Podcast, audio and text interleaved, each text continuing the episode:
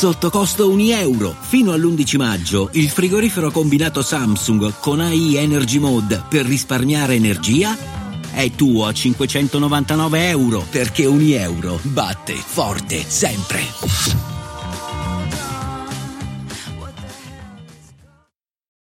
Benvenuto nel podcast di Warren Buffett Italia. Curiosità, citazioni e metodo di investimento di uno degli uomini più ricchi al mondo. Ciao a tutti, sono Marco, gestore della pagina Instagram Warren Buffett Italia. In questo episodio speciale parleremo della riunione annuale dove ogni anno Warren Buffett parla ai suoi azionisti. Lo faremo insieme a Davide Berti, consulente finanziario. Ciao Davide e benvenuto. Ciao Marco, ciao a tutti. Allora Davide, Warren Buffett come ogni anno ha toccato molte tematiche e ha dato molti spunti in questa riunione.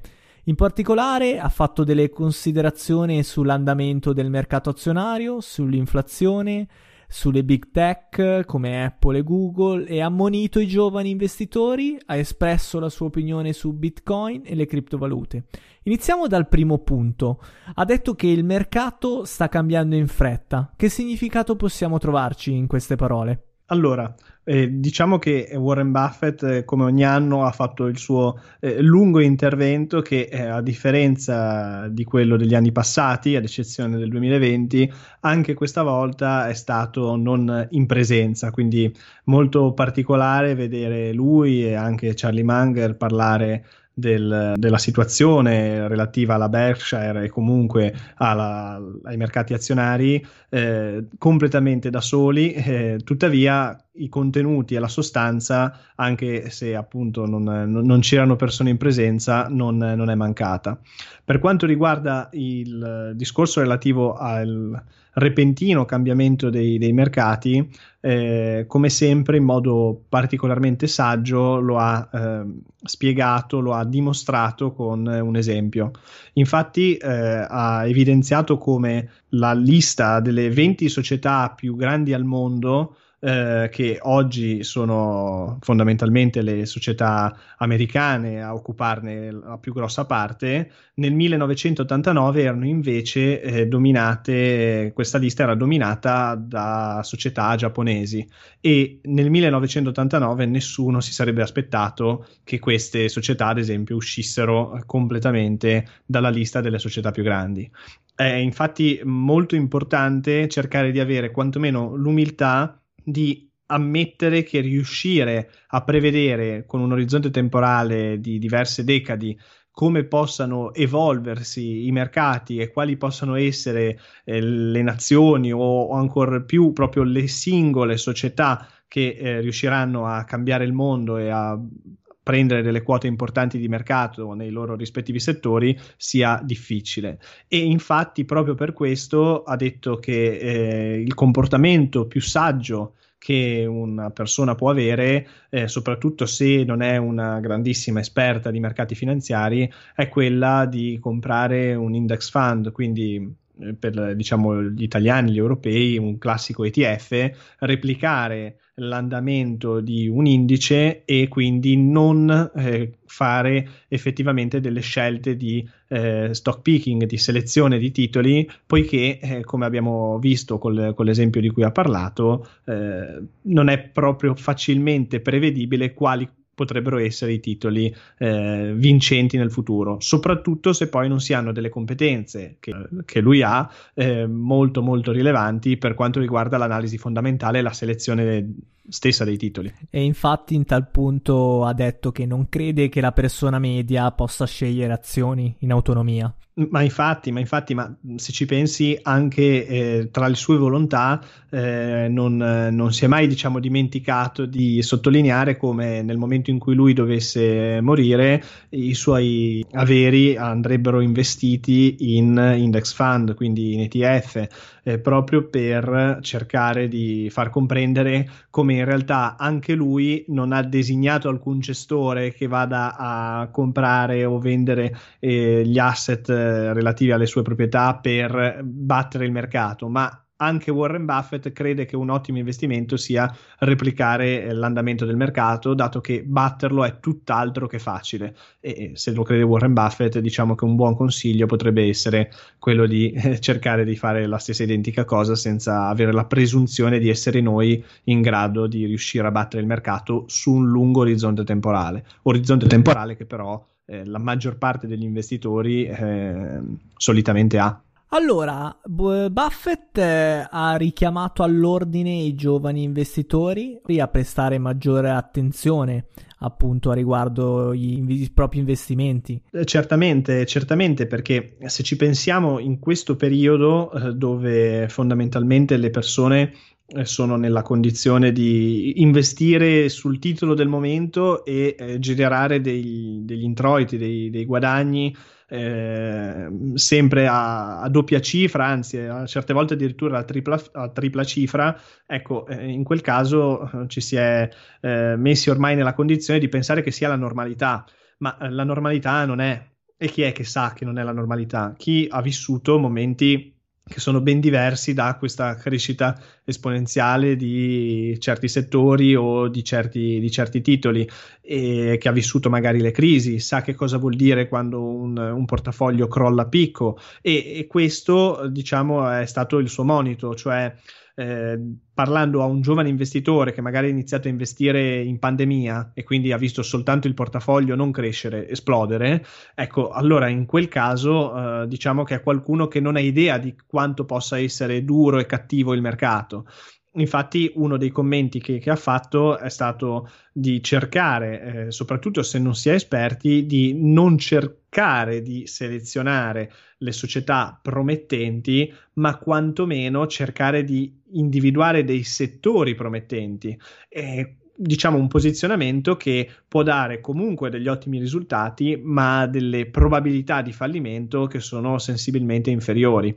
Invece la ricerca spasmodica della società vincente è qualcosa che appaga sia eh, diciamo la, mente, la parte ludica, ludopatica anzi quasi delle, delle persone e, e, poi anche in questo periodo storico il portafoglio. Non è però detto che ciò continui e un esempio eh, emblematico che ha fatto è stato che all'inizio del Novecento eh, una scommessa sul futuro è stato il discorso di investire in eh, società di automobili e ai tempi c'erano circa 2000 società che iniziarono a produrre automobili e tutte sembravano almeno apparentemente piuttosto promettenti.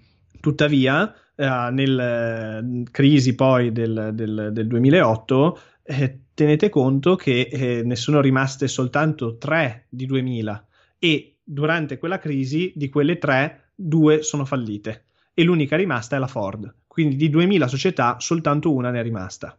E quindi è vero che eh, la tecnologia è qualcosa che può cambiare il mondo, ma allo stesso tempo è spesso eh, quasi impossibile andare a individuare quali sono eh, quali saranno le società che lo cambieranno, quindi quelle che direttamente sono eh, influenzate e, e influenzeranno diciamo il mondo.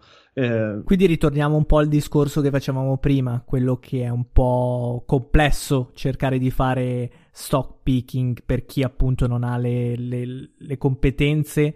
E le eh, ma non, non è, è, complesso anche per chi ha le competenze, perché comunque bisogna ricordarsi che Warren Buffett, che nel suo, nella sua carriera ha massacrato l'SP 500, quindi ha, è riuscito, è uno dei pochissimi investitori che nel lungo termine ha avuto delle performance rispetto all'indice di riferimento molto importanti. Tieni conto che dal 1965 al 2018 l'SP ha avuto una redditività intorno all'11% medio anno, mentre Warren Buffett ha fatto eh, 10%, mentre Warren Buffett ha fatto circa il 21%.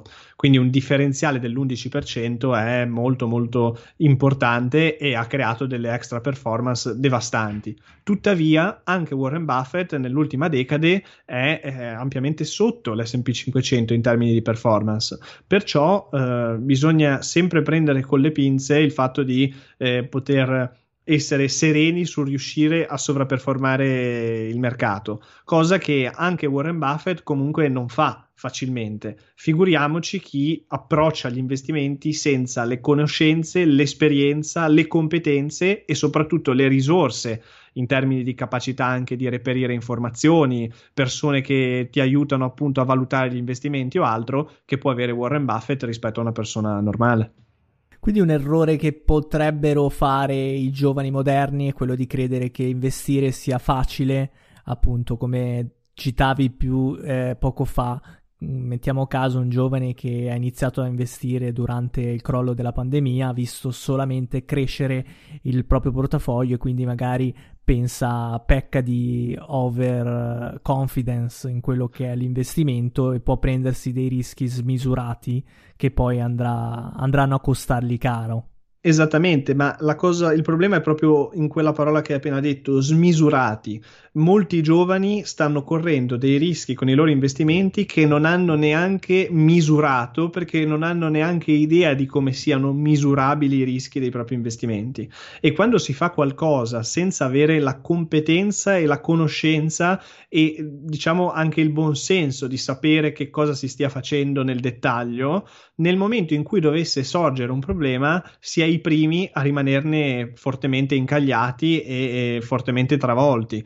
Eh, un investitore consapevole è un investitore che prima di guardare al rendimento, alla redditività, alle potenzialità, guarda ai rischi, cerca di tutelarsi, di gestire i rischi, di ridurli e di appunto quantomeno eh, monitorarli il più possibile, eh, cosa che spesso nuovi investitori che hanno iniziato negli ultimi 12-15 mesi a investire eh, non, non, hanno assolutamente fatto perché il focus era solamente incentrato sul, sulla redditività. Ad esempio andare all in sulla criptovaluta del turno o sull'azienda di turno giusto perché l'hai letto in una community di trader eh, questo può essere un peccato che poi si pagherà ma assolutamente, assolutamente. Infatti, anche eh, Manger e, e, Warren Buffett non sono particolarmente a favore delle criptovalute, l'hanno diciamo eh, specificato diverse volte, più Manger che, che, che Buffett. Eh, però allo stesso tempo non è tanto l'idea del, del, Bitcoin, secondo me, il problema, perché quello potrebbe essere anche una strategia che è un, una struttura che può far parte parte di un portafoglio ovviamente con delle percentuali che non devono essere molto elevate, eh, causa ovviamente una volatilità importante, però è proprio il modo in cui eh, viene approcciato il mondo delle criptovalute, cioè l'approccio non è di investimento, ma è come se fosse una sorta di ehm, roulette dove uno se trova la criptovaluta giusta riesce a decuplicare l'investimento. Diciamo che è più una mentalità da scommettitore più che da investitore. E adesso un bel caffè finito. Perché rischiare di rimanere senza caffè quando puoi abbonarti a Caffè Borbone? Prezzi vantaggiosi, costi di spedizione inclusi, tante possibilità di personalizzazione e l'abbonamento lo sospendi quando vuoi. Decidi tu la frequenza, la qualità, scegli tra le cialde e capsule compatibili e crea il tuo mix di gusti e miscele. Mai più senza caffè con l'abbonamento Caffè Borbone. Tutte le info su caffèborbone.com. Esattamente, ma la colpa non è delle criptovalute, la colpa è del sistema che si è creato intorno alle criptovalute con l'idea del, del tipo se compro le cripto guadagno e cerco di trovare la cripto che mi fa fare per 10, per 20, per 30. Cioè non è proprio una logica di investimento e infatti lo studio relativo ai, all'ecosistema blockchain è fatto veramente da pochissimi. Cioè investitori in Bitcoin ormai li trovi per strada come persone che possono andare a mangiarsi una pizza, cioè da tutte le parti ci sono persone che investono in Bitcoin, ma persone che veramente conoscono la struttura dei Bitcoin secondo me sono pochissime e lo stesso vale per quanto riguarda gli investimenti azionari di tutte le persone che hanno iniziato probabilmente nel 2020. Cioè la critica fatta, il monito fatto ai giovani investitori non è perché sia sbagliato aver investito in una certa azienda piuttosto che un'altra, ma è averlo fatto senza conoscere nel dettaglio le fondamenta. Cioè Warren Buffett eh, o, o qualunque investitore eh, serio in, sull'analisi fondamentale conosce nel dettaglio la situazione relativa alla singola azienda, mentre l'investitore medio di oggi eh, investe perché ha giusto guardato un post sui social oppure perché gliel'ha detto un amico e non è neanche in grado di comprendere se l'investimento sia buono o meno, ragiona solo in termini di redditività potenziale. Parlando invece di Bitcoin, Charlie Munger ha dichiarato di odiare il successo ottenuto dal Bitcoin perché lo ritiene disgustoso e contrario agli interessi della civiltà. Buffett invece che visione ha espresso? Lui tendenzialmente ha cercato di, di non rispondere, eh, ma eh, fondamentalmente non crede che sia una, un investimento con alla base una grossa sostanza. Eh, diciamo che il commento, secondo me, è corretto eh, cercare di valutarlo sotto questo punto di vista. Per riuscire a investire in Bitcoin con senso, non in Bitcoin, in, nell'ecosistema blockchain con senso, bisogna conoscerla. E ad oggi, se io vado a prendere 100 investitori nell'ecosistema blockchain che abbiano investito in Bitcoin, in, in Ethereum o in altre criptovalute, ora va molto di, di, di, moda Dogecoin perché ha guadagnato l'impossibile, che era una, una criptovaluta fatta per scherzo addirittura. Quindi l'insieme di, di questi investitori, il 99% non sa neanche effettivamente in che cosa sta investendo, oppure crede di saperlo perché ha letto un articolo su, su un blog. È questo il vero problema del, dell'investimento in Bitcoin, così come di qualunque tipologia di investimento, che se fatta, eh, tra virgolette, eh, sottovalutando i rischi, prima o poi, in certi casi prima, in certi casi poi, ci si fa male. E se lo si fa da ragazzi e si mettono via qualche centinaia di euro, uno dice, vabbè, ho fatto una stupidaggine, eh, non è cambiato nulla. Però adesso sta diventando un fenomeno di massa tale che ci sono persone che eh, ci stanno investendo molto, ci stanno investendo i risparmi, ci sono persone che, hanno, che raccontano sui blog il fatto di averci investito eh, la casa, quindi hanno tolto tutti i soldi che avevano dalla banca, hanno venduto la casa per investirla in bitcoin. Cioè, eh, bisogna cercare di trovare un equilibrio, l'equilibrio che aiuta sempre nella vita e negli investimenti. Buffett ha ricevuto diverse critiche per aver venduto le compagnie aeree in portafoglio l'anno scorso, mentre negli ultimi tempi, anche grazie all'arrivo del vaccino, le quotazioni sono migliorate. Come ha risposto a questa tematica Buffett? Allora, dal punto di vista eh, pratico, la vendita eh, è stata con un tempismo non corretto, però in realtà sappiamo che Buffett non si muove ricercando il tempismo, ma ricercando la situazione logica, ovvero il fatto che eh, comunque nel momento in cui sono state liquidate quelle posizioni eh, ci si trovava con delle compagnie che avevano una probabilità di eh, fallimento elevata, uno Stato che non le avrebbe salvate e eh, appunto eh, gli azionisti sarebbero stati gli unici ad avere l'onere di effettuare gli aumenti di capitale. Eh, questi avrebbero poi generato ulteriori ribassi e eh, quindi la situazione sarebbe stata non eh, promettente. I mercati hanno avuto un rimbalzo eh, impressionante che ha preso in contropiede praticamente tutti gli investitori e dunque anche le compagnie aeree ne hanno beneficiato.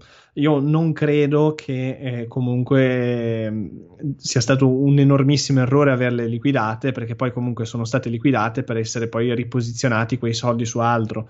Perciò ehm, diciamo che a livello complessivo è stata una gestione del rischio ponderata e ragionata per carità, il tempismo non è stato corretto, ma eh, sappiamo benissimo che avere il giusto tempismo sui mercati è praticamente impossibile, anche per Buffett. Buffett ha dichiarato che non pensa che le grandi big tech come Apple e Google siano sopravvalutate. Qual è stato il suo messaggio a riguardo? Le big tech, eh, soprattutto Apple, che è la posizione più, più grande che ha il Buffett in portafoglio, eh, non sono sopravvalutate perché oggettivamente sono compagnie che continuano a generare un quantitativo eh, stratosferico di ricavi e di utili e di soldi poi alla fine in cassa.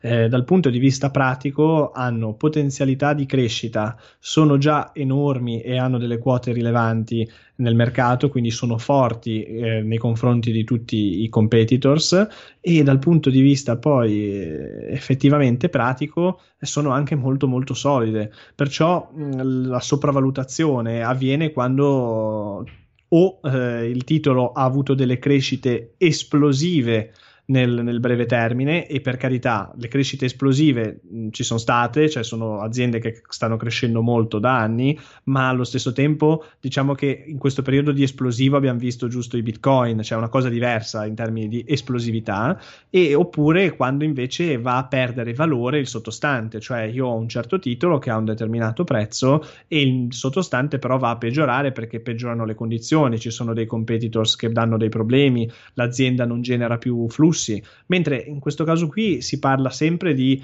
eh, ricavi in estrema crescita, utili in estrema crescita, eh, espansione delle quote di mercato in, in estrema crescita, tanto è vero che lo stesso Buffett addirittura ha detto che la vendita di, di, di, Apple eh, l'anno scorso, in cui hanno venduto circa il 3,7% della, della posizione, è stato forse un errore. E, e ricordiamo che Buffett è eh, molto, molto posizionato su Apple perciò ha semplicemente alleggerito una posizione. Inoltre ha anche voluto eh, dire che eh, potrebbe essere un approccio sensato investire in società giusto come Apple. Eh, che generano quindi molta cassa, eh, potrebbe essere più sensato che farlo, eh, ad esempio, fare un investimento nei treasury. Questo se ovviamente i tassi rimangono eh, su questo livello.